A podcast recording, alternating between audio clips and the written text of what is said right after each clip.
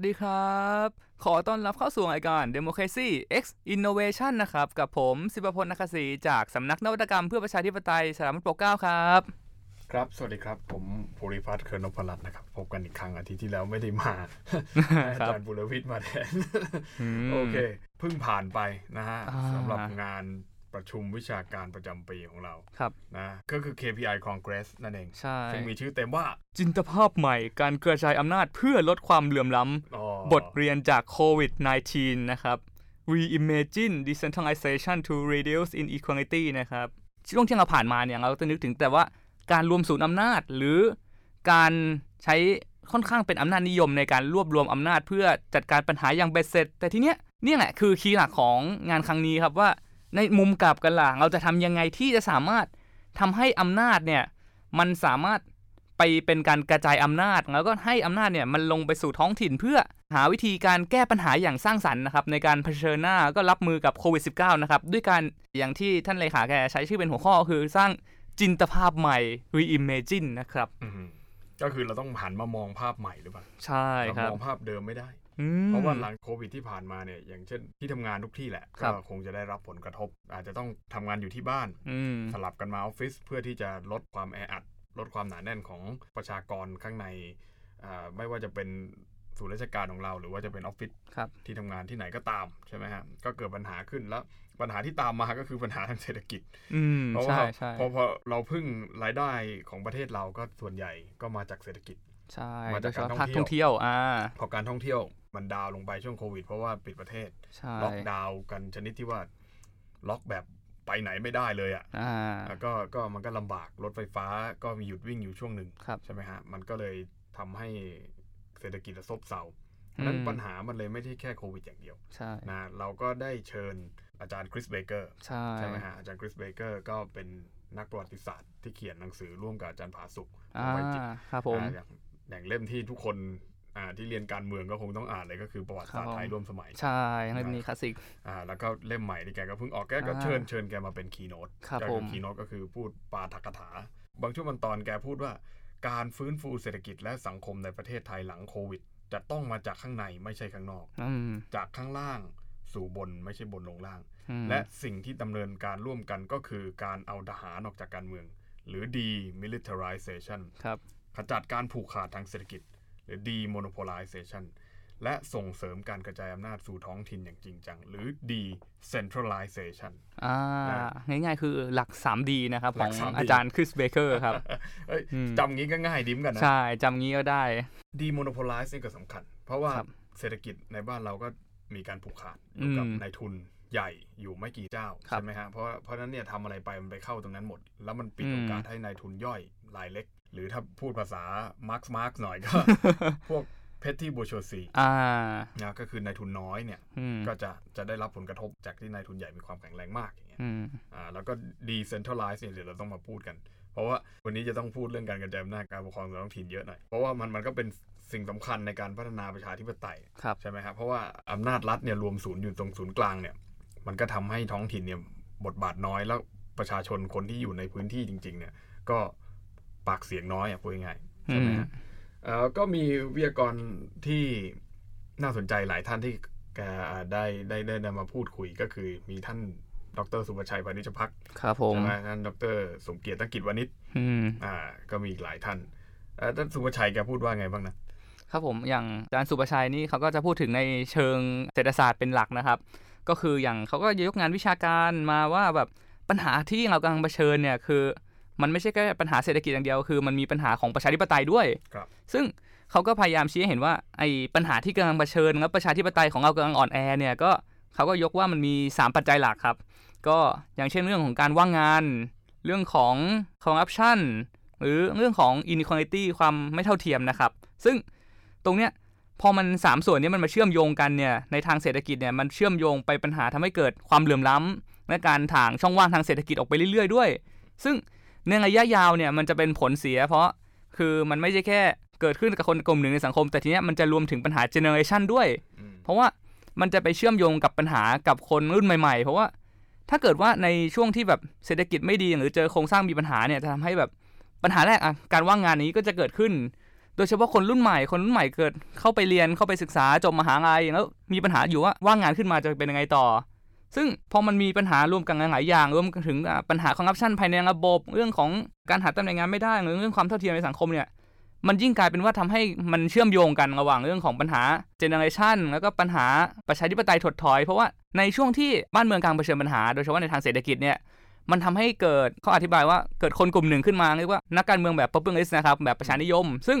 ไม่ว่าจะประชานิยมแบบซ้ายหรือแบบขวานะครับในทางหนึ่งอะมันก็จะเกิดผลกลายเป็นว่า ประชาธิปไตยมันถดถอยเพราะว่าคนจะเลือกนักการเมืองแบบ populist มากยิ่งขึ้น แล้วพอเลือก populist มากยิ่งขึ้น ผลประโยชน์เนี่ยมันก็จะไปกระจายแค่คนบางกลุ่ม ซึ่งตรงเนี้ยมันทำให้ประชาธิปไตยถดถอยลงไปได้ เพราะว่าการเลือกมันไม่ได้อยู่ที่ว่าแบบ เออ เราจะมาคิดอะไรกันถี่ถ้วน แต่ว่าเลือกแค่ว่าใครได้ประโยชน์มากกว่าแค่นั้นเอง ซึ่งมันส่งผลกระทบทั้งประชาธิปไตยและเศรษฐกิจนะครับอืมจริง ๆ เรื่องประชานิยมก็น่าคิดดีเหมือนกันนะเดี๋ยววันหลังวันหลังเราน่าจะได้มาได้ครับได้ discuss กัน ลึกๆ แต่ผมว่าประชานิยมนี่จริง ๆ ประชานิยมแบบไหน มันอาจจะถูกเอาไปนิยามความอ่ามันใช่ให้ให้ให้มันมีลักษณะที่มันเปลี่ยนไป อย่างเช่น ประชานิยมบางทีก็บอกประชานิยมนักการเมืองได้ประโยชน์ อืมแต่ต้องโน้ตไว้นิดหนึ่งว่า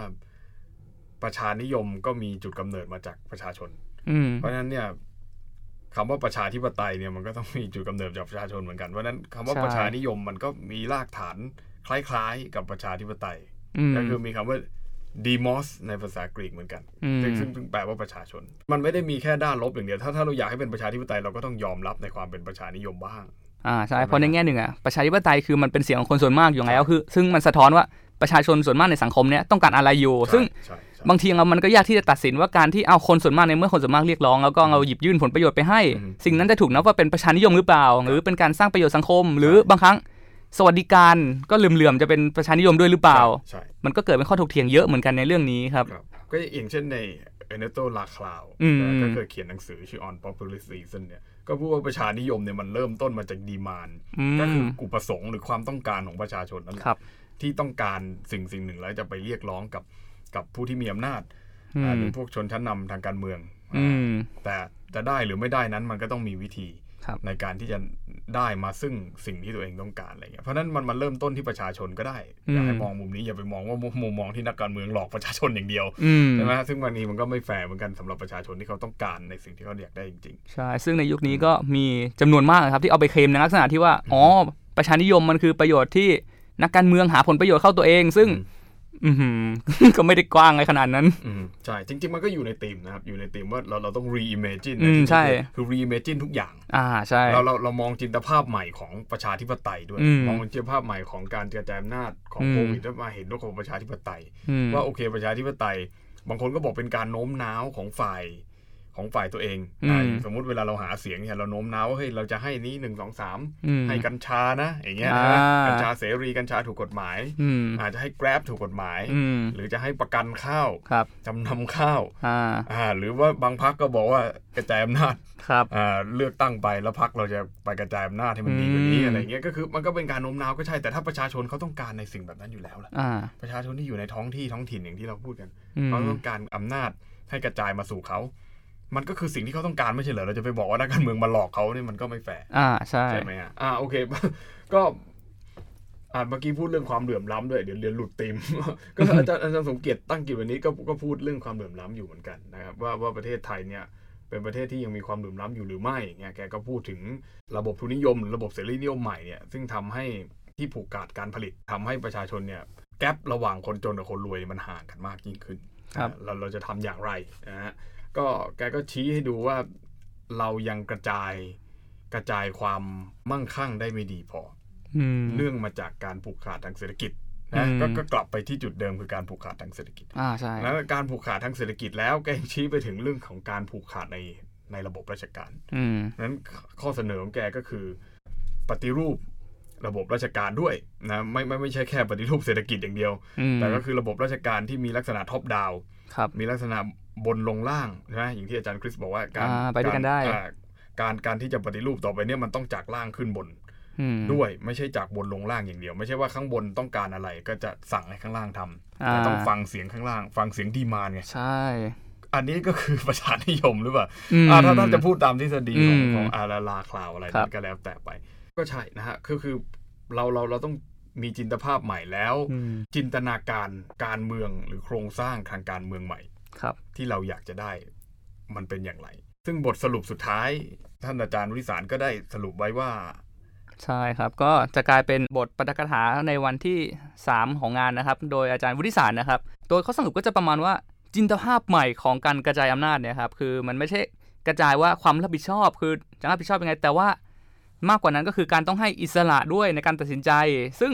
ตรงเนี้ย มันจะเป็นการเพิ่มขีดความสามารถในการแก้ไขปัญหาภายใต้ความแตกต่างหลากหลายของบริบทแต่ละพื้นที่ ซึ่งในเมื่อพื้นที่มันมีความหลากหลายเนี่ยแต่ละพื้นที่ก็มีปัญหาคนละแบบ มีทรัพยากรคนละแบบ มีวิธีการแก้ที่หลากหลาย ซึ่งตรงนี้ครับมันจำเป็นต้องได้รับอิสระในการตัดสินใจ เพื่อนำไปแก้ไขปัญหาได้ตรงจุดนะครับ ตรงเนี้ยโดยเฉพาะหลังเกิดโควิด -19 เนี่ยมันกลายเป็นว่ามันมีบทเรียนหนึ่งที่สะท้อนให้เห็นว่า การให้อำนาจในการจัดการในระดับพื้นที่เนี่ยทำให้ประเทศไทยประสบความสำเร็จในการแก้ไขปัญหาช่วงวิกฤตนี้เอง ซึ่งตรงเนี้ยคือสิ่งที่อาจารย์วิริสารสะท้อนมานะครับ การให้อำนาจพื้นที่เนี่ยสำคัญที่สุดในการแก้ไขปัญหาครับ ก็อย่างเช่น อย่างเช่น เวลามีโควิดเนี่ยอืมพระเอกของงานที่แล้วนี่ก็คืออสมอ่าใช่อสมนี่เป็นอาสาสมัครใช่ไหมใช่อยู่ในพื้นที่ใช่ทำงานด้านสาธารณสุขอยู่แล้วแล้วทำงานในระดับพื้นที่ซึ่ง มีความรู้แบบเออรู้จักลูกบ้าน รู้จักอาการติดตามผลมาอย่างเป็นเวลานาน ก็ทำให้เข้าใจแล้วสามารถปฏิบัติการได้อย่างรวดเร็วตรงจุดครับครับก็คือลงมีมีมีคนกระจายลงไปแล้วให้อำนาจเขาในการตัดสินใจอย่างเช่นสาธารณสุขจังหวัดหรืออะไรพวกเนี้ยอืมสามารถที่จะ ปฏิบัติการได้ในพื้นที่ครับใช่ไหมโดยโดยที่ไม่ต้องรอคำสั่งจากส่วนกลางอย่างเดียวอืมตรงนี้ก็จะทำให้ตรงนี้มันเร็วขึ้น แล้วสื่อสารกับชาวบ้านได้ได้ได้มากขึ้นอืมอย่างเช่น ส่วนกลางบอกให้ใส่หน้ากากอย่างเงี้ยบางคนอืมอาจจะไม่เข้าใจว่าทำไมถึงจะต้องควรที่จะใส่หน้ากากสาธารณสุขเนี่ยก็อาจจะไปอธิบายหรืออสมเนี่ยไปอธิบายให้ชาวบ้านฟังอืมเราไม่ได้อธิบายในภาษาที่เป็นเป็นเทคนิคเชิงการแพทย์มากมายเหมือนทีวีสสบคหรอกอืมก็แค่ไปบอกว่าเนี่ยนะโรคมันติดต่อออกมาทางอ่า น้ำลายลมหายใจสารคัดหลั่งเนี่ยซึ่งอืมซึ่งมันมีโอกาสที่จะออกมาได้จากจมูกกับปากครับเพราะฉะนั้นถ้าเราปิดจมูกกับปิดปากไว้ มันก็จะป้องกันได้ระดับหนึ่งอืมแต่การที่เราเอามือมาปิดปิดจมูกปิดปากไว้ทั้งวันก็คงจะไม่ได้ ก็ต้องหาอืมอะไรมาบังใช่แต่ที่บังก็คือหน้ากากอะไรเงี้ยว่าอธิบายให้เขาฟังง่ายๆเขาอืมชาวบ้านเขาก็เข้าใจ ซึ่งบางทีไม่ไม่ไม่ใช่ว่าชาวบ้านแบบที่ไม่มีความรู้นะครับคนมีความรู้นี่แหละจบปริญญาตรีปริญญาโทเนี่ยแต่บางทีก็ไม่ได้มีความรู้ทางด้านแพทย์อืมเนี่ยพอพอมาฟังตรงนี้ปุ๊บ ก็ก็เกิดความเข้าใจที่มันง่ายขึ้นนะครับเพราะฉะนั้นเนี่ยการการให้อำนาจหรือให้ความรู้ในท้องถิ่นเนี่ยมันมันมันก็เป็นเรื่องสำคัญนั้นการกระจายมันเลยไม่ใช่แค่ให้อำนาจหรือให้ความรับผิดชอบหรือเพิ่มหน่วยงานขึ้นมา แต่มันก็คือการต้องให้ให้เขาสามารถตัดสินใจเองได้ด้วย โดยที่ไม่ต้องรอฟังคำสั่งจากส่วนกลางอย่างเดียวอืมอะอันนี้คือสิ่งสิ่งที่เป็นคอนเซปต์หลักเหมือนกันนะในในการกระจายอำนาจใช่ไหมครับผมคือมันมันมันไม่ใช่แค่ ไม่ใช่แค่ว่าเฮ้ย อ่าผมผมให้หน่วยงานไปละอบจอบตเทศบาลอืมอ่าแล้วคุณก็ไปแบ่งเขตกันเราเองอืมไปเลือกตั้งมาเสียใครจะเป็นนายกใครจะเป็นอะไร แต่สุดท้ายมันก็อยู่ใต้ร่มเงาของนายอำเภออ่าอยู่ใต้ร่มเงาของผู้ว่าราชการจังหวัดครับ อยู่ใต้ร่มเงาของกระทรวงมหาดไทยอืมซึ่งซึ่งตรงนี้เนี่ยมันมันเห็นได้ชัดเลยว่ามันเหมือนกับว่านายอำเภอหรือ พนักงานราชการหรือข้าราชการของกระทรวงมหาดไทยเนี่ยอืมมีอำนาจเหนือกว่าองค์กรปกครองส่วนท้องถิ่นนั้นๆน่ะอ่าคนของส่วนกลางที่รวมส่วนอำนาจอยู่ส่วนกลางก็ยังเข้าไปควบคุมเขาอยู่ดีอืมอืมเมื่อก่อนที่ผมผมสงสัยนะครับตัวผมเองสงสัยว่าแล้วอบตอบตอบจเทศบาลเนี่ย มันต่างกับผู้ว่า แล้วก็ปลัดยังไงอืมคือปลัดก็ปลัดอำเภออะไรอย่างเงี้ยใช่ไหมอืมก็ก็ก็คือดูแลอำเภออยู่แล้วอย่างเงี้ยแล้ว แล้วมันต่างยังไงกับอบตอบจอะไรเงี้ยที่ที่เขาดูแลระดับจังหวัดเหมือนกันครับแล้วเวลาเราก็เห็นว่าเดี๋ยวก็มีเลือกตั้งอีกแล้วมเลือกอะไรก็ไม่รู้ เลือกอบจเลือกเทศบาลนายกเทศมนตรี เลือกอืมนายกอบจนายกอบตคืองงไปหมดว่ามันเลือกอะไรกันนักหนาแล้วเลือกไม่เห็นจะมีผลอะไรกับชีวิตเราสักเท่าไหร่เลยอย่างเงี้ยอืมอ่าคนไทยก็มีสำนวนหนึ่งเขาเรียกอะไรนะกบเลือกนายอะไรเงี้ยซึ่งมันอ่ามัมันมันไม่เก็ตอะเพิ่งมาเข้าใจตอนตอนมาเรียนตอนปริญญาตรีเนี่ยว่าอ๋อ คือการปกครองส่วนท้องถิ่นกับการปกครองส่วนภูมิภาคเนี่ยมันต่างกันอืมการปกครองส่วนภูมิภาคมันคือการแบ่งอำนาจออกมาจากส่วนกลางครับนะฮะเราต้องแยก 2 อัน ก็คือแบ่งมาจากส่วนกลาง คือ คือส่วนกลางเป็นคนคุมเลยอืมแต่ส่งคนมาดูแลอ่าพูดใช่ง่ายๆประมาณนั้นใช่ไหมประมาณนั้นเหอกับครับว่าเฮ้ยส่งลูกน้องไปดูแลหมู่บ้านนิดหน่อยอะไรอืเงี้ยมแต่เป็นคนของส่วนกลาง แต่ว่าองค์กรปกครองส่วนท้องถิ่นเนี่ยมาจากการกระจายอำนาจ อืมซึ่งให้คนในท้องถิ่นนั้นอะเขาเลือกกันเองครับ เลือกกันเองเลือกตั้งเอาว่า ใครจะถูกใจที่สุดอืมนะจากนโยบายที่เขาเสนอขึ้นมาครับใช่ไหมฮะอ่าอย่างอย่างบ้านเฟรมเนี่ยบ้านบ้านเฟรมเนี่ยอยู่ที่ไหนนะลาดพร้าวครับอยู่ลาดพร้าวมีองค์กรปกครองส่วนท้องถิ่นอะไรกำกับอยู่อ่าอ่าเอางี้ดีกว่าก่อนนี้ก็รู้สึกกรุงเทพเป็นสกนะครับเป็นสกอืมก็เฟรมรู้จักรู้จักอะไรนะเขาเขาเรียกอะไรนะอะไรนะครับ เขตตัวเองอะนายกว่าหรืออะไรอืมพอเขตว่าไม่ครับไม่เขาเรียกอะไรก็จะมีที่ทำการเขตซึ่ง แน่นอนว่าคนกรุงเทพก็อืมไม่ค่อยได้รู้จักไม่ค่อยได้อะไรเท่าไหร่ครับอืมอืมอืมก็คือไม่ได้สนใจว่าเขาเป็นใคร ใช่พูดอ่าตรงๆก็ไม่ค่อยได้รู้จักอะไรขนาดนั้นว่าแบบเออมีส่วนยังไงทำหน้าที่ยังไงอืมปกติทำยังไงบ้าง อ๋อโอเค แล้วแต่แต่ว่าทั้งหมดนี้ก็อันเดอร์ก็คือขึ้นกับท่านผู้ว่าราชการกรุงเทอ่าพครับใช่ไหมฮะท่านครับผู้ว่าราชการ แล้วก็มันก็จะมีออกมาตามเขต แต่ว่าแต่กรุงเทพเนี่ยอ่าในกรณีของเฟรมในอยู่กรุงเทพเนี่ยเป็นองค์กรปกครองส่วนท้องถิ่นในรูปแบบพิเศษใช่พิเศษเพราะฉะนั้นรูปแบบพิเศษก็จะมีการเลือกตั้งเองอืมเลือกตั้งผู้ว่าราชการกรุงเทพมหานครเองใช่อ่าเพราะฉะนั้นเนี่ยที่ผมพูดมาเมื่อกี้มันไม่ใช่ละ มันในกรณีของจังหวัดอื่นในในอืมรูปแบบปกติในกรณีของของของผมแล้วกันอ่าของผมเนี่ยเมื่อก่อนผมอยู่ลำปางลำปางก็มีอบจลำปาง ผมอยู่อำเภอเมืองก็จะมีเทศบาลนครลำปางอืม ซึ่งเทศบาลมันก็จะมีเทศบาลหลายอย่าง มีเทศบาลนคร เทศบาลตำบลใช่ไหมอืมก็องค์การบริหารส่วนตำบลครับ ซึ่งมันมันยกระดับขึ้นมาตามจำนวนประชากร เขาจะมีไว้เลยว่าถ้าประชากรเท่าไหร่ อาจจะเรียกชื่อองค์กรปกครองส่วนท้องถิ่นในท้องที่นั้นเนี่ยว่าอะไรอย่างเงี้ยอืมแล้วอำนาจก็จะแตกต่างกัน อย่างเช่นส่วนตำบลเนี่ยอบตเนี่ยก็จะ พูดง่ายๆนะถ้าพูดกันตรงก็คือมีศักดิ์ศรีน้อยที่สุดอ่าในอำเภอสั่งว่าสั่งยุบได้เลยครับแล้วถ้าถ้าผิดอะไรขึ้นมาปุ๊บในอำเภอสั่งยุบได้อืมอ่าถ้าเป็นเทศบาลอะ ยากหน่อย ถ้าเป็นอบจยากหน่อยอืมจะต้องส่งเรื่องเข้าไปกระทรวงมหาดไทย แล้วรัฐมนตรีว่าการกระทรวงมหาดไทยถึงจะตั้งคณะกรรมการขึ้นมาตรวจสอบว่าผิดจริงหรือไม่จริง ถ้ามันอันนั้นก็ยุบได้เลยอะไรครับเงี้ยซึ่งการกระจายอำนาจแบบเนี้ยบ้านผมที่ลำปางหรือที่เชียงใหม่เนี่ยก็ก็ก็มีแบบนี้เหมือนกัน แล้วเราก็จะรู้สึกว่าพอเราเป็นคนที่อยู่ในพื้นที่เนี่ยมัน มันรู้สึกว่าเราได้มีการปกครองตัวเองจริง ๆเลยการกระจายอำนาจลงมาเนี่ยมันเหมือนเป็นการแบ่งให้อะแบบอืมอะนึกวันเนี้ยนึกอยากจะกระจายก็กระจายลงไปอืมแล้วพอกระจายเสร็จวันไหน ไม่อยากกระจายละอืมหรือว่าคุณทำอะไรไม่ถูกใจเราเราก็ไม่ให้กระจายละอย่างเงี้ยคือคแบรับบรวบเอากลับมาอย่างเงี้ยก็ได้อืมอย่างเงี้ยซึ่งอย่างเงี้ยผ่านกลไกเนี่ยในกฎหมายกำหนดให้ ในอำเภอสามารถที่จะทำแบบนี้รัฐมนตรีว่าการกระทรวงมหาดไทยสามารถที่จะทำแบบนี้ได้อย่างเงี้ยอืมซึ่งการกระจายอำนาจแบบเนี้ยก็เลยเราก็เลยเนี่ยพอพอจัดงานนี้ขึ้นมาเพื่อเพื่ออยากจะระดมว่าเราจะทำอย่างไรดีเกี่ยวกับการกระจายตรงนี้ลงไป เพื่อที่จะเห็นว่าพอมันมีวิกฤตอย่างโควิดเนี่ยโควิดนี่ถือเป็นหนึ่งเคสอะครับที่มันเกิดขึ้นมาเนี่ยแล้วเราจะลงไปลงไปจัดการกับไอ้เรื่องพวกนั้นน่ะได้อย่างไรอย่างมีประสิทธิภาพ โดยที่ให้ท้องถิ่นเขาเข้าใจ เองว่า เขามีบริบทอย่างไร เขามีจารีตประเพณีอย่างไรที่จะจัดการกับสังคมของเขาได้ดีกว่าคนที่ส่วนกลางส่งลงไปหรือไม่อะไรเงี้ยซึ่งอันนี้มันก็น่าสนใจ อันนี้ขอพูดยาวหน่อยนะโทษทีครับอว่าปกครองส่วนท้องถิ่นเนี่ยอ่าอย่างของเราเนี่ยจริง ๆ แล้วในโลกเนี่ยเขาแบ่งออกเป็นกว้างๆอยู่สองแบบคือแบบ Anglo Anglo Saxon กับแบบ continental Anglo นี่ก็คืออังกฤษ ครับคำว่าอังกฤษเนี่ย derive มาจาก Anglo ใช่ไหมก็คือระบบแบบอังกฤษก็คืออังกฤษเมื่อก่อนเนี่ยไม่มีการปกครองส่วนภูมิภาคก็คือไม่ไม่ไม่ส่งคนจากส่วนกลางไป เพราะว่าอ่าอังกฤษมันก็เหมือนเป็นแคว้นเป็น parish เป็นอะไรอย่างเงี้ยในท้องที่ไป ซึ่งอังกฤษก็ไปรวมรวมมาเป็นประเทศอะทีหลัง แต่ว่าพอรวมแล้วอะก็ให้โอกาสท้องถิ่นนั้นๆเนี่ยเขาตัดสินใจเองอืมเขามีจารีตประเพณีมีวัฒนธรรมของเขาก็ให้เขาจัดการกันไปเองแล้ว ส่วนกลางเนี่ยก็มาดูในภาพรวมอีกครั้งหนึ่งก็คืออังกฤษก็มี parliament ก็คือสภาเนี่ยอยู่ที่ไอ้ลอนดอนที่เดียวอืมแล้วแล้วก็หน่วยงานของลอนดอนก็จะอยู่แค่ในในเขตของลอนดอนเท่านั้นอะก็จะไม่มีอืมแบบว่าอ่าอะไรนะศูนย์ราชการจังหวัดต่างอ่าๆไม่มีศาลากลางจังหวัดอะไรเงี้ยอืมไม่ไม่ได้มีที่ว่าการอำเภออะไรแบบนั้นจากส่วนกลางลงไปอะแต่แต่เขาก็มีวิธีการเชื่อมโยงของเขากับส่วนท้องถิ่น แต่ว่าระบบของเราที่เราใช้อยู่ปัจจุบันเนี่ยก็คือเราใช้ระบบแบบ continental continental แปลว่า พื้นพื้นทวีปอืมนะฮะซึ่งก็หมายถึงพื้นทวีปยุโรปอ่าก็มีจุดเริ่มต้นมาจากประเทศฝรั่งเศสใช่ไหมก็มีการปกครองส่วนภูมิภาค แล้วก็มีการปกครองส่วนท้องถิ่นแบบที่เราที่เราคุ้นเคยกันดีนี่แหละ เพราะว่าเรานำระบบเนี้ยเข้ามาใช้อะไรอย่างเงี้ยซึ่งมันมันมันเหมือนระบบ one fit all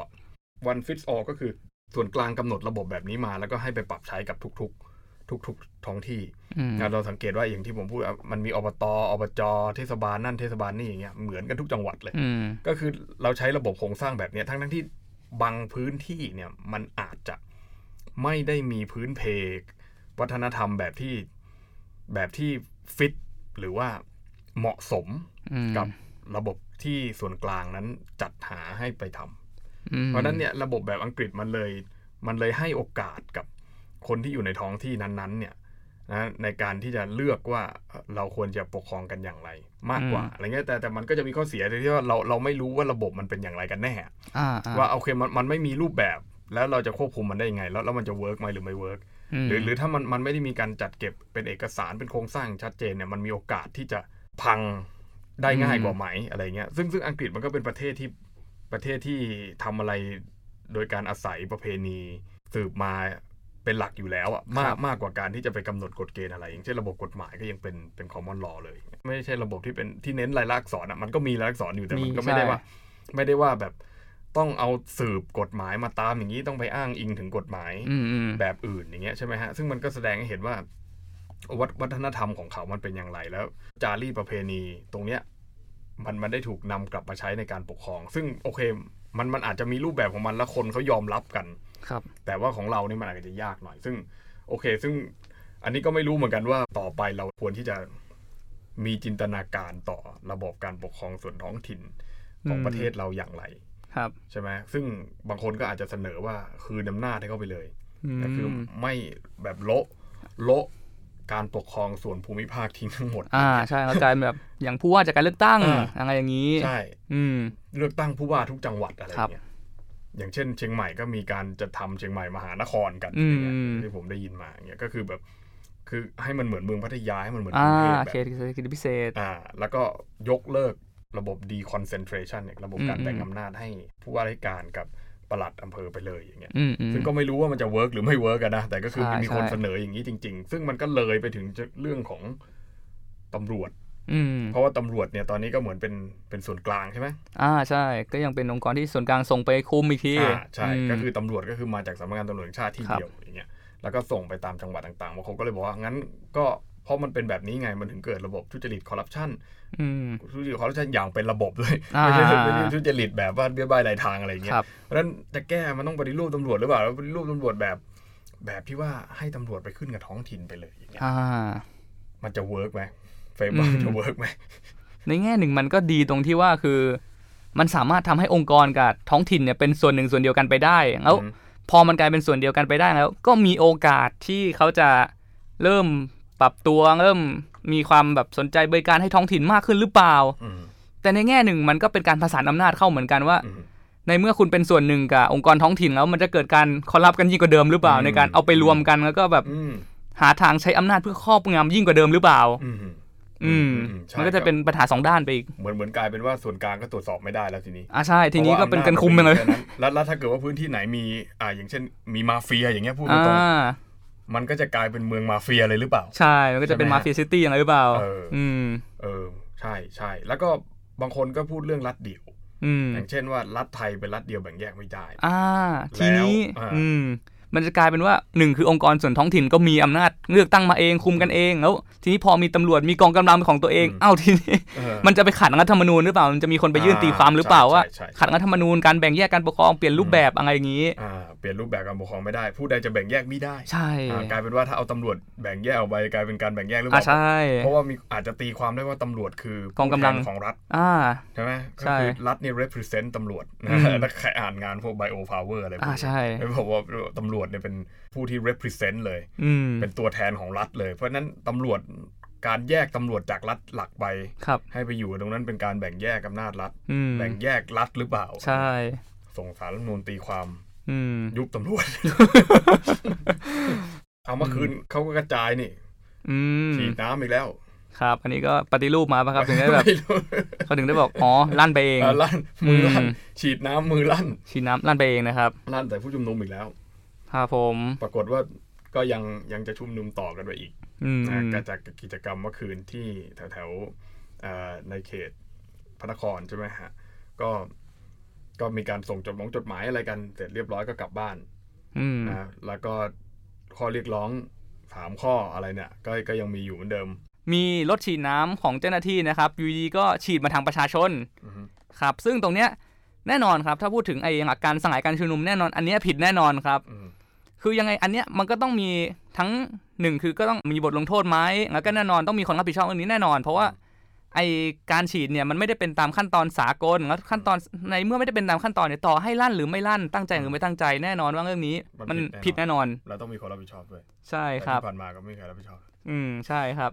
ตัวนี้ก็เป็นปัญหาของนิติรัฐไปอีกนะครับ ว่าอ่ใช่ในเมื่อกฎหมายใช้บังคับ เพื่อปกป้องสิทธิอย่างเท่าเทียมกันเนี่ยแล้วกรณีอย่างเงี้ยที่ มีผู้เสียหายแล้วก็ไม่มีผู้รับผิดชอบ ตรงเนี้ยนิติรัฐมันก็เสื่อมลงไปอีกขั้นหนึ่งหรือเปล่าอืมแน่นอนยิ่งพูดถึงการปฏิรูปตำรวจเนี่ยอืมยิ่งเป็นปัญหาให้ชัดอีกหรือเปล่า เพราะว่าเราจะเห็นปฏิกิริยาแปลกๆอะไรของเมื่อคืนก็ก็งงๆอยู่นะครับ ไม่ว่าจะเป็นการที่ออกมาขอโทษ โอเคอ่าขอโทษว่าลั่นสักพักหนึ่งบอกว่าไม่ขอโทษแล้วกัน บอกว่าเป็นพิธีเฉยเดี๋ยวฉีดใหม่ๆอืมเดี๋ยวยิงน้ำใหม่อีกรอบผมเข้าใจว่ามันมีกระบวนการใช่ไหมอืม procedure ว่าการที่จะ ฉีดน้ำการที่จะยิงแก๊สน้ำตา การที่จะอืมพูดคุยเจรจา มันมีขั้นตอนของมันใช่ไหมว่าหนึ่งใช่ใช่ผมต้องการแบบเนี้ยถ้าคุณไม่เอาเนี้ยผมเอาอะไรต่อมาต่อมาอืมต่อมา แต่มันก็มีมันก็มีในในต่างประเทศพวกอิตาลีพวกอะไรเงี้ยที่ผู้ชุมนุมมาปุ๊บตำรวจก็เอาเอาเอาโล่กระบองมาแล้วก็เคาะอืมเอากระบองเอากระบองเคาะโล่อ่าเพื่อที่จะไล่ผู้ชุมนุมไปแล้วก็อืมดันดันกันไปอะไรเงี้ยก็ ผมก็ไม่รู้นะ บางคนก็บอกว่ามันมันปกติแล้วอะที่ตำรวจทำแบบเนี้ยมันมันก็ตามนั้นดูต่างประเทศสิเขายังทำเลยอืมอ่าในไทยทำแบบนี้ถือว่าน้อยมากอะไรอย่างเงี้ยนะผมก็อืมไม่รู้เหมือนกันนะเห็นด้วยไม่เห็นด้วยก็ก็ต้องลองไปดูกัน แต่ผมว่ามันคือคือถ้าจะพูดแบบคนแบบกลางๆจริงๆอะนะซึ่งจริงๆมันก็ไม่มีใครเป็นกลางอะนะแต่ก็คือจะพูดแบบกลางๆก็คือ คือเพื่อลดแรงเสียดทานความขัดแย้งเนี่ยมันต้องมีคนเสียสละ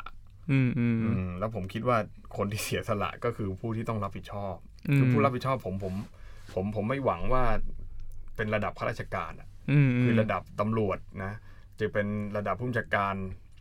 อ่าผู้บัญชาการอะไรก็แล้วแต่เนี่ย หรือจะเป็นผู้บัญชาการใหญ่เลยเนี่ย ผมก็คิดว่าคือ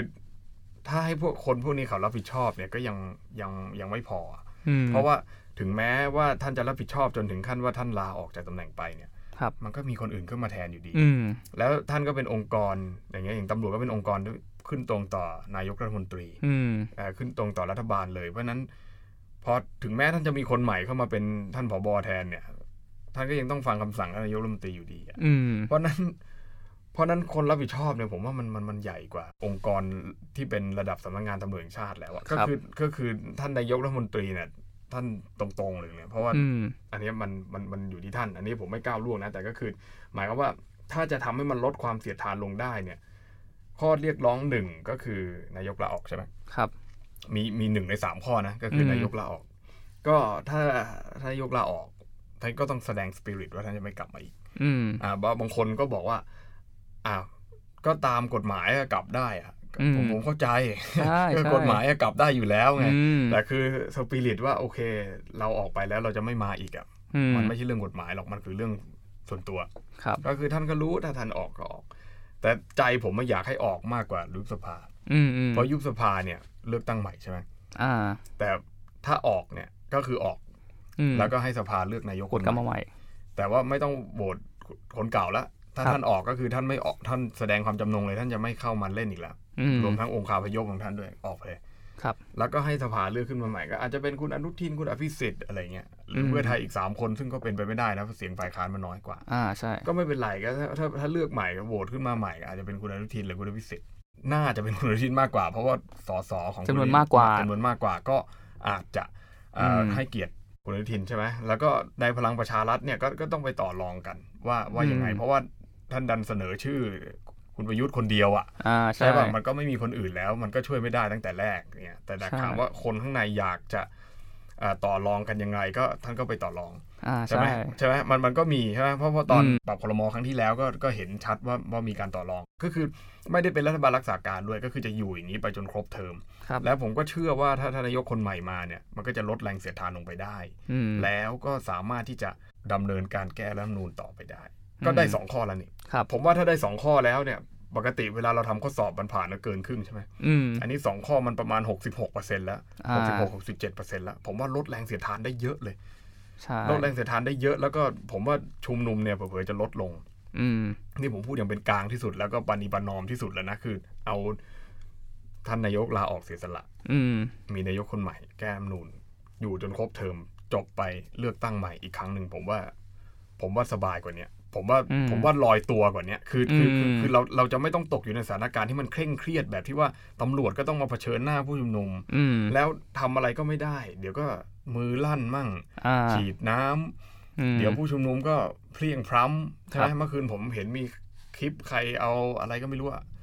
เหมือนเหมือนประทัดหรือระเบิดอะไรก็ไม่รู้จุดแล้วก็โยนข้ามรถเมล์ไปหาฝั่งตำรวจอะไรเงี้ยซึ่งฝั่งที่เขาไม่ชอบผู้ชุมนุมเขาก็เอาคลิปนี้มาบอกว่านี่ไงกูจะแฉให้ดูอะไรอย่างเงี้ยอ่าอะไรเงี้ยซึ่งแบบ ผมก็ว่ามันจริงหรือไม่จริงก็ไม่รู้นะ มันก็ขึ้นอยู่ว่าเรามองจากมุมไหนอย่างที่เฟรมพูดเมื่อกี้ใช่ไหมว่าครับบางคนก็บอกผู้ชุมนุมเริ่มก่อนบางคนก็บอกตำรวจเริ่มก่อนแล้วมันบางทีในสถานการณ์อะอืมอย่างเราก็เคยลงไปสังเกตการณ์ชุมนุมอืด้วยมกันถูกไหมใช่ใช่คือเราก็รู้ว่าในสถานการณ์มันบอกไม่ได้หรอกว่าใครเริ่มก่อนใช่เพราะมวลชนต่างคนมันก็ต่างเยอะอื ใช่ไหมแบบอย่างเงี้ยอะเฟรมถือรั้วตำรวจก็ถือรั้วอ่าแล้วก็ดันกันไปดันกันมามันพูดได้เหรอว่าว่าใครเริ่มก่อนไม่เริ่มก่อนอะคือคือใช่คือตรงเนี้ยมันมันมันพูดกันลำบากมาก แล้วก็คือพอพอมตำรวจเพียงพร้ำฉีดน้ำมาก่อนผู้ชุมนุมเอาอะไรคว้างไปเงี้ยมันก็เสียหายทั้งสองฝ่ายสรุปว่าใครได้อะมันก็ไม่มีใครได้กับใครเลยอะคือแบบผมผมคิดว่าอืมมันมันมันต้องมันต้องมีคนเสียสละมันมันมันถึงจะผ่านจุด จุดจุดนี้ไปได้อะใช่ ซึ่งถ้าเราไปดูกระแสในสภาจริง โอ้โห จริงๆก็เห็นว่ามีปัญหาเหมือนกันนะครับใช่เพราะในแง่ที่ว่าลาออก โอ้โห อันนี้ตัดไปได้ครับ ดูถ้าจะเป็นอีกยาวในการอืมที่จะอยู่ต่อไป ในขณะอืมที่เรื่องข้อสองเนี้ย อย่างแก้รัฐธรรมนูญเงี้ย อันนี้ก็มีปัญหาเยอะเหมือนกัน เพราะว่าอืมโอ้โห เราจะเห็นได้ว่าที่ผ่านมามันก็มีร่างรัฐธรรมนูญเต็มไปหมดอืมอ่า ร่างของรัฐบาล ร่างของพรรคเพื่อไทย ร่างของไอรออืมมันมีสังกัพันร่างส่งกันไปอืมเราก็กำลังดูข้อกฎหมายกันอยู่ว่าเป็นไปได้ไหมอืม โดยเฉพาะร่างที่ประชาชนหลายๆคนที่ค่อนข้างจะคาดหวังกันหน่อย รวมถึงมีคนจำนวนมากในการร่วมยื่นจดหมายไปด้วยอืมในการขอยื่นผลักดันร่างรัฐธรรมนูญตัวนี้นะครับอืมซึ่งซึ่ตรงนี้ก็คือไอหล่อปะใช่ใช่ใช่แล้วก็เห็นปัญหาเหมือนกันเพราะในแง่ที่ว่าตอนแรกเขาโดนท้าทายมาว่าประชาชนแน่จริงก็รวบรวมเสียงให้ครบเพื่อยื่นสิอืมได้ ก็มีการรวบรวมรายชื่อแล้วก็ยื่น แต่มันก็ยังเกิดปัญหาอีกเพราะว่าพอครบเสร็จยื่น ยื่นเสร็จรัฐสภารับไม่ทันในช่วงที่ผ่านมาอ่ก็เลยกลายเป็นว่าต้องไปยื่นในสมัยหน้า ซึ่งอ่า พอมาสมัยหน้าก็เริ่มมีข่าวกันอีกแล้วว่าอ๋อร่างเนี้ยจะโดนปัดตกอืมไม่ว่าจะด้วยเหตุสังฆพัดไม่ว่าจะหนึ่งคืออ๋อมีการปลอมลายเซ็นกันอืมจะโดนปัดตกลงไปหรือเปล่าอืมหรือแม้กระทั่งไอ้เงื่อนไขภายในว่าจะโดนปัดตกหรือเปล่า เพราะอย่างผมไปติดตามในช่วงไม่นานมานี้ก็จะเห็นว่ามีสวท่านหนึ่งคุณคำนวณสิทธิสมานนะครับครับเขาก็ให้ความเห็นว่าไอ้ร่างของไอรอตัวเนี้ยไม่น่าผ่านได้แน่นอน เพราะว่ามันมีปัญหาเรื่องของไอ้การที่เขาพยายามปฏิรูปไอ้พงบไอ้นี่ใหม่ พระราชบัญญัติประกอบรัฐธรรมนูญอืมไม่ว่าจะเป็นการที่มาของสวที่มาของตุลาการที่มาขององค์กรอิสระทั้งหลาย ซึ่งอืมอืมเขาก็ให้เหตุผลว่าถ้าเกิดไอ้พงบสามตัวนี้มันหายไปไอ้พงบทั้งหลายเนี่ย มันหายเท่ากับว่าคุณกำลังไอ้นี่ตัดอำนาจองค์กรพวกนี้หรือเปล่าในช่วงเนี้ยอืมแล้วกว่าจะร่างกฎหมายเสร็จกว่าจะตั้งพวกองค์กรเนี่ยขึ้นมาใหม่แล้วอืมจะทำยังไงกับพวกอำนาจหน้าที่ในช่วงเวลาเหล่านั้นอืมรวมถึงคนที่เคยโดนเอาองค์กรเหล่านั้นเนี่ย ไม่ว่าจะเป็นตัดสิทธิ์ลงโทษหรืออยู่ในการพิจารณา ตรงเนี้ยจะทำยังไงต่อ เขาก็พยายามชี้ว่าเออเนี่ยมันมีทางตันของกฎหมายนะในการร่างกระบวนการทางกฎหมาย ซึ่งโอเคถึงจะมีข้อโต้แย้งอะไรเยอะไปหมดนะครับ แต่ว่าอืมอย่างน้อยๆก็โอเค พอฟังได้อยู่ ซึ่งครับก็มีแนวโน้มเหมือนกันว่าเขาจะปัดตกด้วยสาเหตุอืมอื่นๆ อีกเยอะแยะหรือเปล่าด้วยด้วยความที่กฎหมายลูกใช่ไหมอย่างพรบประกอบอ่ารัฐธรรมนูญก็ก็ก็จะทำให้ตัวเขาอำนาจน้อยลงอ่าก็คงใช่ก็คงไม่อยากจะเห็นด้วยอืมแล้วไอ้ที่วันที่สิบเจ็ดนี่โหวตอะไรสิบเจ็ดพฤศจิกายน สิบเจ็ดพฤศจิมักานมันมันจะมีการโหวตอะไรสักอย่างเนี่ยอืมผมผมไม่ได้ติดตามข่าวใกล้ชิด เพราะว่าเดี๋ยวนี้มีหลายเรื่องแล้วเกินทั้งทั้งชุมนุมใช่ทั้งอะไรทั้งก็คืออย่างเงี้ยแหละก็คืออันเนี้ยพอพอมันหาเขาเรียกอะไรฉันทามติไม่ได้ในสภาครับใช่ไหมมันมันก็จะเกิดปัญหาตามมาว่าสภามันไม่ใช่ทางออกอืมแล้วมันก็ต้องกลายมาเป็นการเมืองมวลชน ซึ่งเอาแต่ละฝ่ายเอามวลชนมากดดันกันเนี่ยไม่ว่าจะเป็นกลุ่มเสื้อเหลือง หรือจะเป็นกลุ่มของอานักศึกษานิสิตพวกเนี้ยที่เรียกตัวเองว่าคณะรัษฎรเนี่ยอืแต่ มมันก็เกิดขึ้น แล้วผมผมกลัวจริงๆแล้วไม่อยากให้เกิดเลยแบบอเมริกาเนี่ยอืมคือมันมันบานปลายไปจนถึงแบบไปเกิดม็อบอย่าง BLM ขึ้นอย่างเงี้ยอ่า Black Lives Matter นี่จริง ๆ แบบ Life Matter มันมันมาจากจุดที่ว่าจริง ๆ มันมีมาก่อนแล้วแหละ แต่คือมันมันมาจุดกระแสตรงจอร์จฟลอยด์ใช่ไหมใช่ถูใช่กถูกตำรวจฆ่าตาย ซึ่งไม่รู้ว่าไม่รู้ว่ามันเป็นด้วยสาเหตุของสีผิวหรือว่าอะไรอืมกระแสนี่มันก็เลยจุดมาแรก ๆ มันก็โอเคอะครับคือแบบว่าโอเคเราปกป้องคนที่อ่า แตกต่างทางด้านสีผิว แตกต่างครับทางด้านชาติพันธุ์ แต่พอหลังๆมามันเริ่มไม่ใช่ มันเลยเถิอืดมไปจนถึงขั้นที่ว่าไปทุบรถทุบลาทุบบ้านทุบช่องอืมกลายเป็นว่าคนนั่งทานอาหารอยู่ในร้านก็เข้าไปในร้านอาหาร แล้วก็ไปชี้หน้าเรียกเขาออกมาให้ประท้วงด้วยกันถ้าไม่ประท้วงเดี๋ยวจะทุบอะไรอย่างเงี้ยคืออ่าแบบคือผมไม่อยากให้มันเกิดไปไปจนถึงขั้นนั้นเลยอะแล้วแล้วความอืมรุนแรง ของเรามันก็เริ่มจะเกิดขึ้นแล้วอย่างเงี้ยครับเริ่มมีการยั่วยุกันเริ่มมีการ์ดเริ่มมีอะไรพอมันมีการ์ดนี่มันแสดงว่ามันต้องมีอันตรายแล้วถูกไหมมันต้องมีอืมเริ่มมีความรุนแรงมาถึงต้องมีการ์ดขึ้นมาอย่างเงี้ยอืมก็คือคือคือพอมันไปอย่างนั้นแล้วมันก็จะไม่จบ แล้วพอมันไม่จบมันจะเกิดขึ้น มันมันก็จะเกิดกลายเป็นว่า ในฝั่งการเมืองก็จะมีการแบ่งฝั่งจากที่ว่านี้ก็ไม่ใช่ละก็เป็นฝั่งว่าเอาม็อบหรือไม่เอาม็อบอย่างเงี้ยอ่าอย่างเช่นการเลือกตั้งของสหรัฐที่ผ่านมาครับอ่าก็ไบเดนกับทรัมป์เนี่ยอื ทรัมป์ก็ประกาศชัดเจนว่าไม่เอาม็อบอืมไบเดนก็บอกว่าเอาม็อบสิเราต้องสนับสนุนอ่าม็อบเพราะว่าม็อบเนี่ยเขามาเอ่อเขาเรียกร้องในสิ่งที่ถูกต้องก็คือไม่ไม่ให้ไม่ให้เหยียดผิวอืมเนี่ยพอพอทรัมป์บอกว่าไอ้ม็อบพวกเนี้ยมันเลวร้ายมาก เพราะว่ามีการทำลายข้าวของทำลายบ้านช่องอย่างเงี้ยอ่าอ่าก็กลายเป็นว่าถูฝั่งกนู้นอะก็บอกว่า ไอ้นี่เหยียดผิวไงอ่าคุณไม่เอาม็อบใช่ไหมแสดงว่าคุณเหยียดผิวหรือเปล่า แล้วทรัมป์ใช่ก็มีเรื่องของ America First อยู่แล้วอืมกลายเป็นว่าทรัมป์เนี่ยเป็น white supremacy อ่าก็คือเอาเอาคนผิวขาวไว้ก่อนอะไรอย่างเงี้ย คือครับมันก็กลายเป็นอีกเรื่องหนึ่งไปอีก มันก็เลยกลายเป็นสงครามที่ว่า เราจะต้องกำจัดทรัมป์ออกไปเพราะว่าทรัมป์เป็นคนเหยียดผิวอย่างเงี้ยอ่าแล้วมันมีการผูกยกอัตลักษณ์หลายๆอย่างใช่เข้าด้วยกันใช่ความเป็นผู้ชายแก่รวยผิวขาวอ่าเหยียดใช่ผิวอ่าเหมือนเหมือนที่คุณปื้มพูดใช่ไหมใช่ครับที่ที่เราไปสัมภาษณ์คุณปื้มด้วยกัอ่าเนี่ยเนี่ยเนี่ยเนี่ยเอาเอาโปรโมทไปเลยเนี่ยอ่าในได้ในครับในเพจสำนักเรานะในใน YouTube channel ของสำนักเรานะสำนักนวัตกรรมเพื่อประชาธิปไตยแล้วได้ไปสัมภาษณ์คุณปื้มหม่อมหลวงนัทกรเทวกุลมา ก็ฝากติดตามรับชมกันด้วยนะครับถ้าใครได้เข้าไปในเพจหรือว่าใน YouTube นะ เนี่ยก็ก็คุณปื้มก็ให้แง่มุมหลายแง่มุมที่มันแตกต่างกับกระแสหลักอะนะอ่าก็เห็นว่าใช่ในบ้านเราเนี่ยคนที่เรียกร้องประชาธิปไตยซะส่วนใหญ่ก็จะจะเชียร์ไปทางโจไบเดนอ่าอ่าผูกโยงกันความอ่าเป็นประชาธิปไตยอ่าการต่อต้านอัตลักษณ์บางอย่างที่มันใช่ค่อนข้างจะขัดประชาธิปไตยอย่างอ่าไม่ใช่ความอ่าเหยียดผิว การเป็นนายทุนกดขี่อ่าความเป็นอ่ามหาอำนาจกดขี่ประเทศเล็ก ๆ เออใช่ก็บอกว่าเนี่ยทรัมป์มันเป็นแบบนี้ไง นโยบายของทรัมป์ต่อต้านอ่าผู้ ผู้ลี้ภัยอืมอ่าแต่บางคนก็บอกไม่ใช่ จริง ๆ อันนั้นน่ะสื่อกระแสหลักเอาไปตีข่าวให้คนมันเข้าใจไปในทางนั้น ซึ่งจริงๆก็คือทรัมป์เนี่ยไม่ไม่ไม่สนับสนุนคนเข้าเมืองอย่างผิดกฎหมายอ่าไม่ใช่ผู้ลี้ภัยครับ คือผู้ลี้ภัยก็หมายความว่าเขาลี้ภัยมาใช่ไหมแล้วก็อืมมาทำเรื่องให้มันถูกกฎหมายใช่แต่สิ่งที่ทรัมป์ไม่สนับสนุนคือ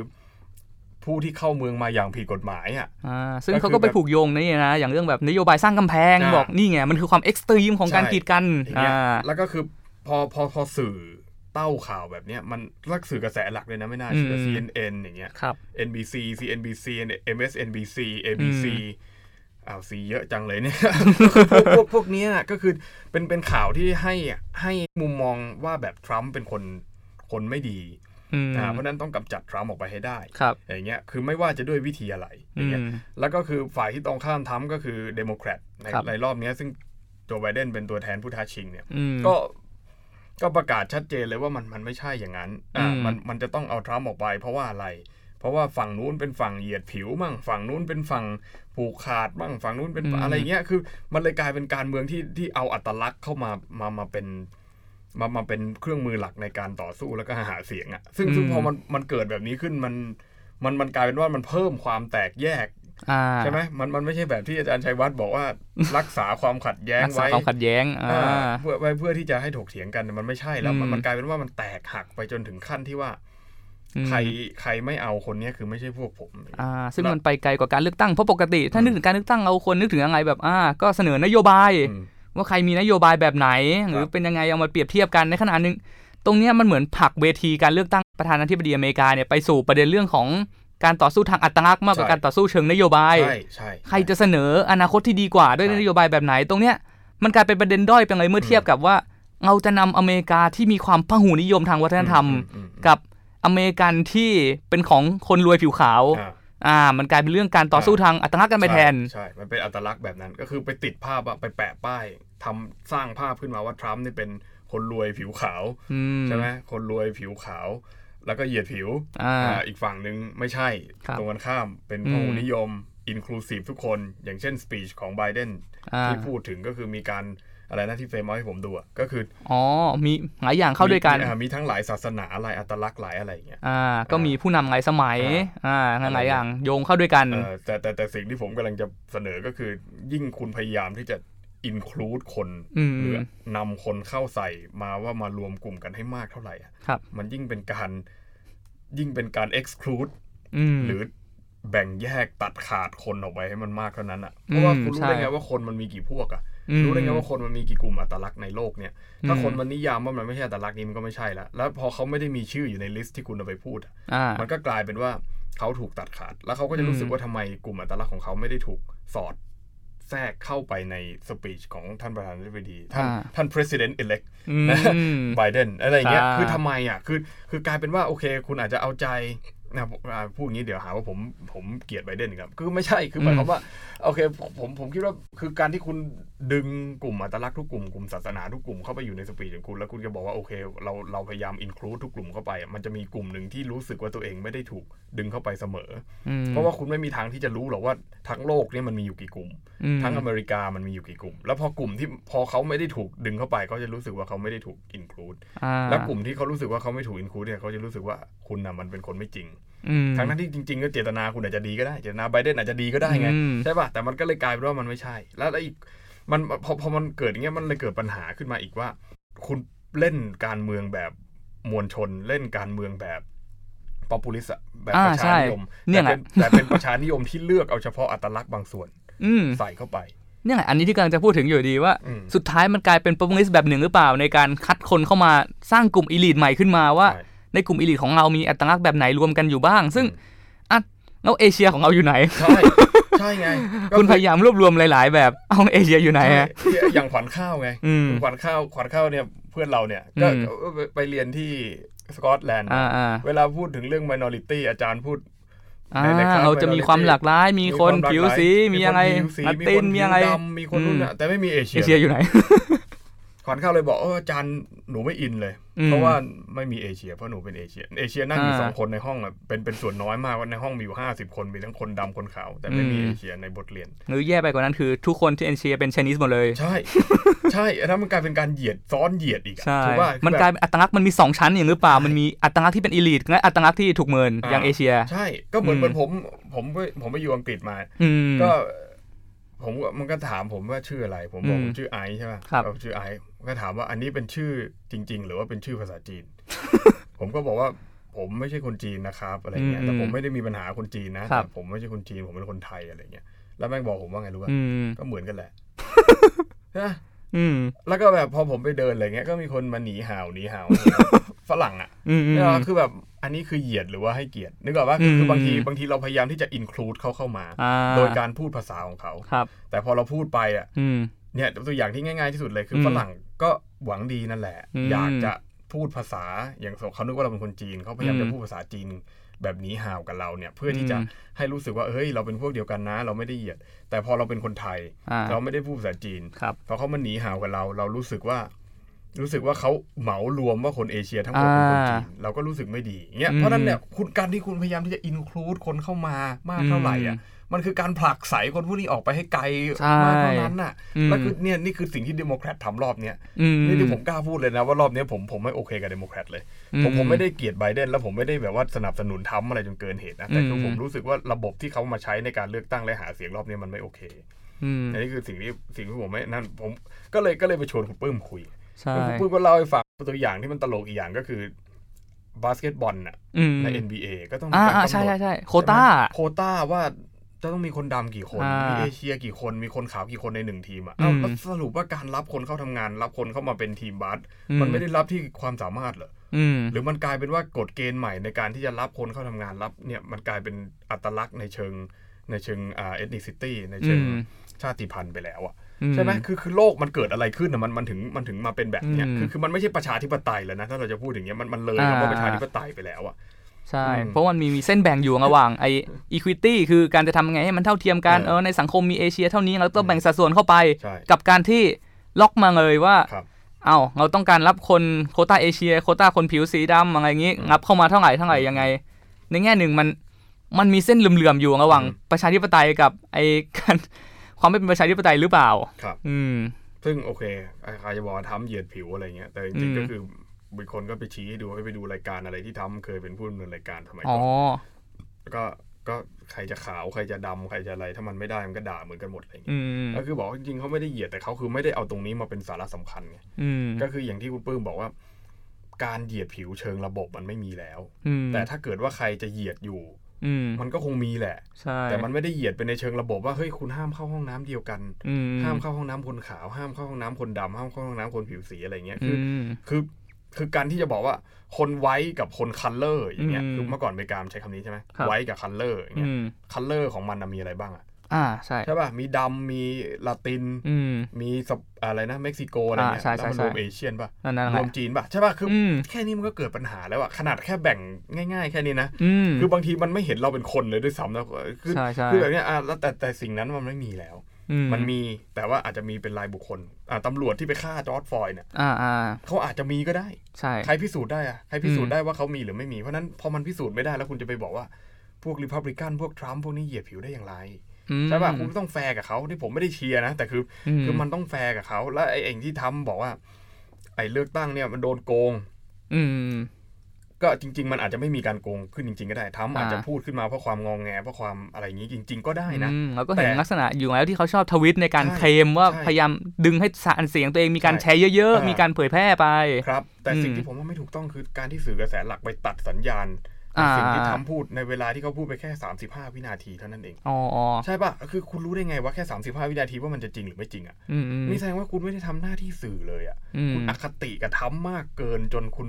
ไม่อยากให้เขามาปรากฏบนจอทีวีของคุณอะอืมแล้วอย่างนี้ประชาชนจะมารับรับข้อมูลได้ไงใช่ไหมแล้ว ประชาชนก็เขาก็รู้อยู่แล้วแหละอืมว่าสมมุติว่าทำมันพูดเพ้อเจ้อมากเกินไปจริง ๆ อะอืมคนเขาก็ตัดสินใจได้ว่าเขาจะไม่อ่าเชื่อ ถูกไหมฮะ มันอืมไม่ใช่ว่าโอ้โห คนมันโง่ขนาดที่ว่าโอเค เราจะไม่ให้เขาฟังทำเลยเพราะกลัวว่าทำจะจะจะไปสะกดจิตวิญญาณใครได้อะไรเงี้ยคือเพราะฉะนั้นแสดงว่าคุณกลัวทำเหรอหรือว่าไงคือดังนั้นเท่ากับสื่อเป็นคนตัดสินหรือเปล่าว่าเอ้ยประชาชนไม่พอที่จะวิเคราะห์เองหรือเปล่าใช่มาตัดเองให้ก็ได้ใช่ไงก็คืออืมสื่อพวกนี้คิดอะไรอยู่อะ CNN อะไรพวกเนี้ยอ่าคือแบบอ่าแล้วแล้วในไทยก็จำกัดแล้วเกินนะ ไอ้ดูเนี่ยมันมีแค่ CNN กับ BBC อืมอือมยู่ไม่กี่ช่องอะที่เราดูตามทีวีได้นอกนั้นก็ต้องไปหาดูออนไลน์เสียตังค์อีอืกมอะไรเงี้ยคือแบบ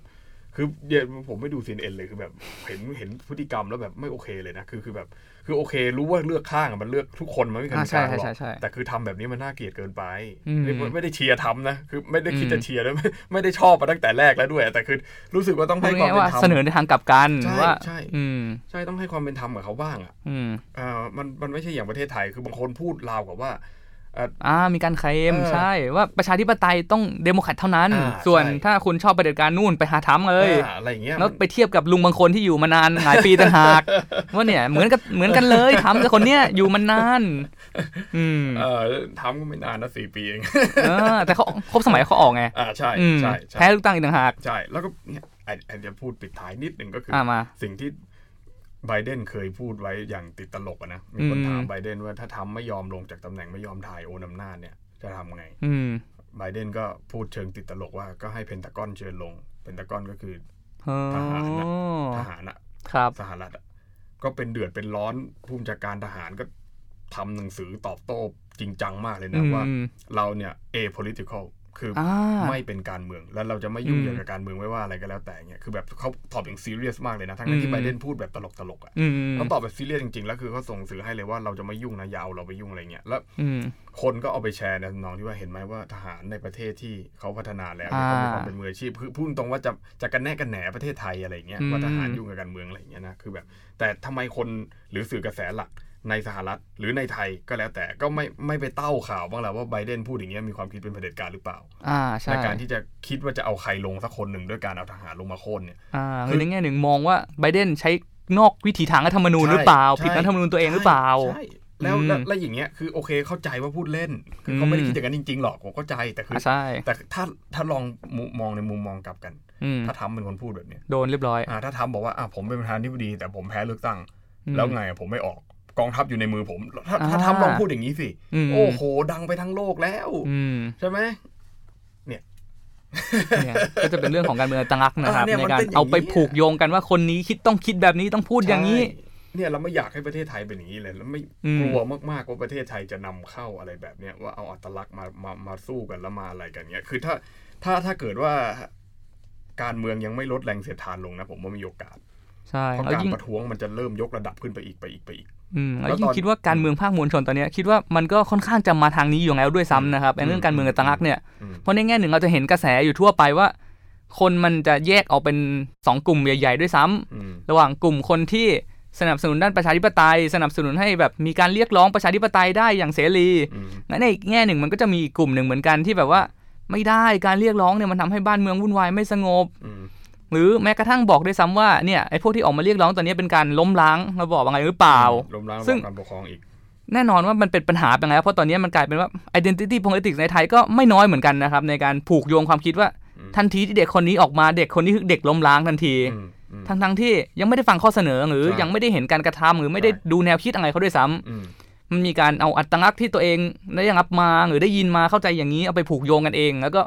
บอกว่าเนี่ย มันคือปัญหานี่คือความขัดแย้งแล้วต้องการอย่างล่าสุดข่าวก็มีด้วยซ้ำเมื่อเช้านี้นะครับที่กลุ่มอะไรนะสปสนะครับอืมกำลังจะพูดเลยอืมไปที่กองทัพบกนะครับ ซึ่งอ่าตอนแรกอะเมื่อคืนเขาจะพูดอีกแบบหนึ่งบอกว่าเมื่อคืนเนี่ยจะไปยื่นให้มีการรัฐประหารเพื่อเอาอำนาจคืนด้วยซ้ำอืมแต่ทีนี้ก็เหมือนเช้ามาก็มีพลิกนิดนึงพลิกเกมพอสมควรก็คือกลายเป็นว่าแทนที่จะบอกให้รัฐประหารก็บอกว่า เราต้องการเรียกว่าไงอำนาจฉุกเฉิน อืมอ่าที่มากกว่าในสถานการณ์ปกตินะครับ ง่ายๆ ผมคิดว่าเหมือนเหมือนเขาอยากได้มาตรา44คืนนั่นแหละอ่าอ่าอ่าแต่ก็คืออ่าพูดแบบเนี้ยมันคือการล้มล้างระบอบการปกครองใช่ใช่ไหมใช่ใช่เรียกร้องการรัฐประหารเนี่ยผิดนะอืผิดมผิดยิ่งกว่าไอ้พวกนั้นไปเรียกร้องให้ปฏิรูปอะไรอีกนะอ่าใช่ไหมอันนั้นมันซึ่งอันนั้นยังพูดได้ไงอันนั้นว่าเป็นไปตามกรอบอ่ามันมันยังไม่มันมันไม่ผิดนะใช่อันนี้ผิดเต็มเต็มๆเลยนะอืมอันเนี้ยอันเนี้ยแล้วแล้วผมก็งงว่าไม่มีใครไปทำอะไรกับคนคนนี้เลยคือแบบอืม คือปกตินี่ไม่งั้นก็ฟ้องกันอุตลุดแล้วเนี่ยอ่าฟ้องศาลรัฐธรรมนูญไปแล้วครับอันนี้หนึ่งหนึ่งหกก็โดนแล้วใช่ไหมเพราะว่าคุณอืมยุยงปลุกปั่นหรือเปล่าแบบเนี้ยก็กลับไปที่การเออไอ้พวกปฏิรูปองค์กรพวกนี้อีกว่าอืมการใช้ไอ้อำนาจกฎหมายของคุณเนี่ยมีมาตรฐานหรือเปล่า เพราะว่าอืมในแง่หนึ่งกลุ่มผู้ชุมนุมหนึ่งออกมาพูดออกมาเรียกร้องออกมาเดินขบวนกัน แล้วก็จะโดนหนึ่งหนึ่งหกโดนเรื่องปลุกปั่นพวกนี้ไปเออในขณะที่อีกกลุ่มหนึ่งเอาบ้างเออไปรัฐประหารไปเอาอำนาจคืนมาไม่โดนปลุกยิ่งกว่าเดิมอีกอืม ปลุกกว่าเปล่าไม่รู้ปลุกกว่าปลุกอันนี้เรียกร้องให้ลาออกแก้รัฐธรรมนูญเนี่ยอืมมันไม่เท่าไหร่นะ อันนี้อืมเรียกร้องให้เกิดการรัฐประหารล้มล้างใช่ระบอบการปกครองอะใช่มันจะผิดอีกมาตราหนึ่งอันหนึ่งหนึ่งสามก็เข้าข่ายกบฏนะครับอ่าใช่อืมแล้วทีนี้ไม่มีใครไปทำอะไร ก็ไม่มี แล้วการบังคับใช้อำนาจของเจ้าหน้าที่ก็ไม่มียังไงเออครับเอออืมโอเคครับโอ้ขอบคุณมากครับที่ติดตามรับฟังกันนะครับท่านผู้ชม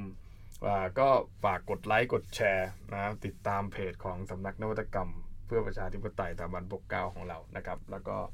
อ่าที่ผ่านมาก็มีใช่ไหมเรื่องของ KPI Congress แล้วก็อืมลงลิงก์ไว้ให้แล้วในครับเพจของเราก็ใครสนใจงานก็ไปติดตามกันได้ แล้วก็ฝากคลิปสัมภาษณ์ด้วยนะครับอืมสัมภาษณ์คุณปลื้มหม่อมหลวงนกรเดวกุล แล้วก็เดี๋ยวเราจะมีอีก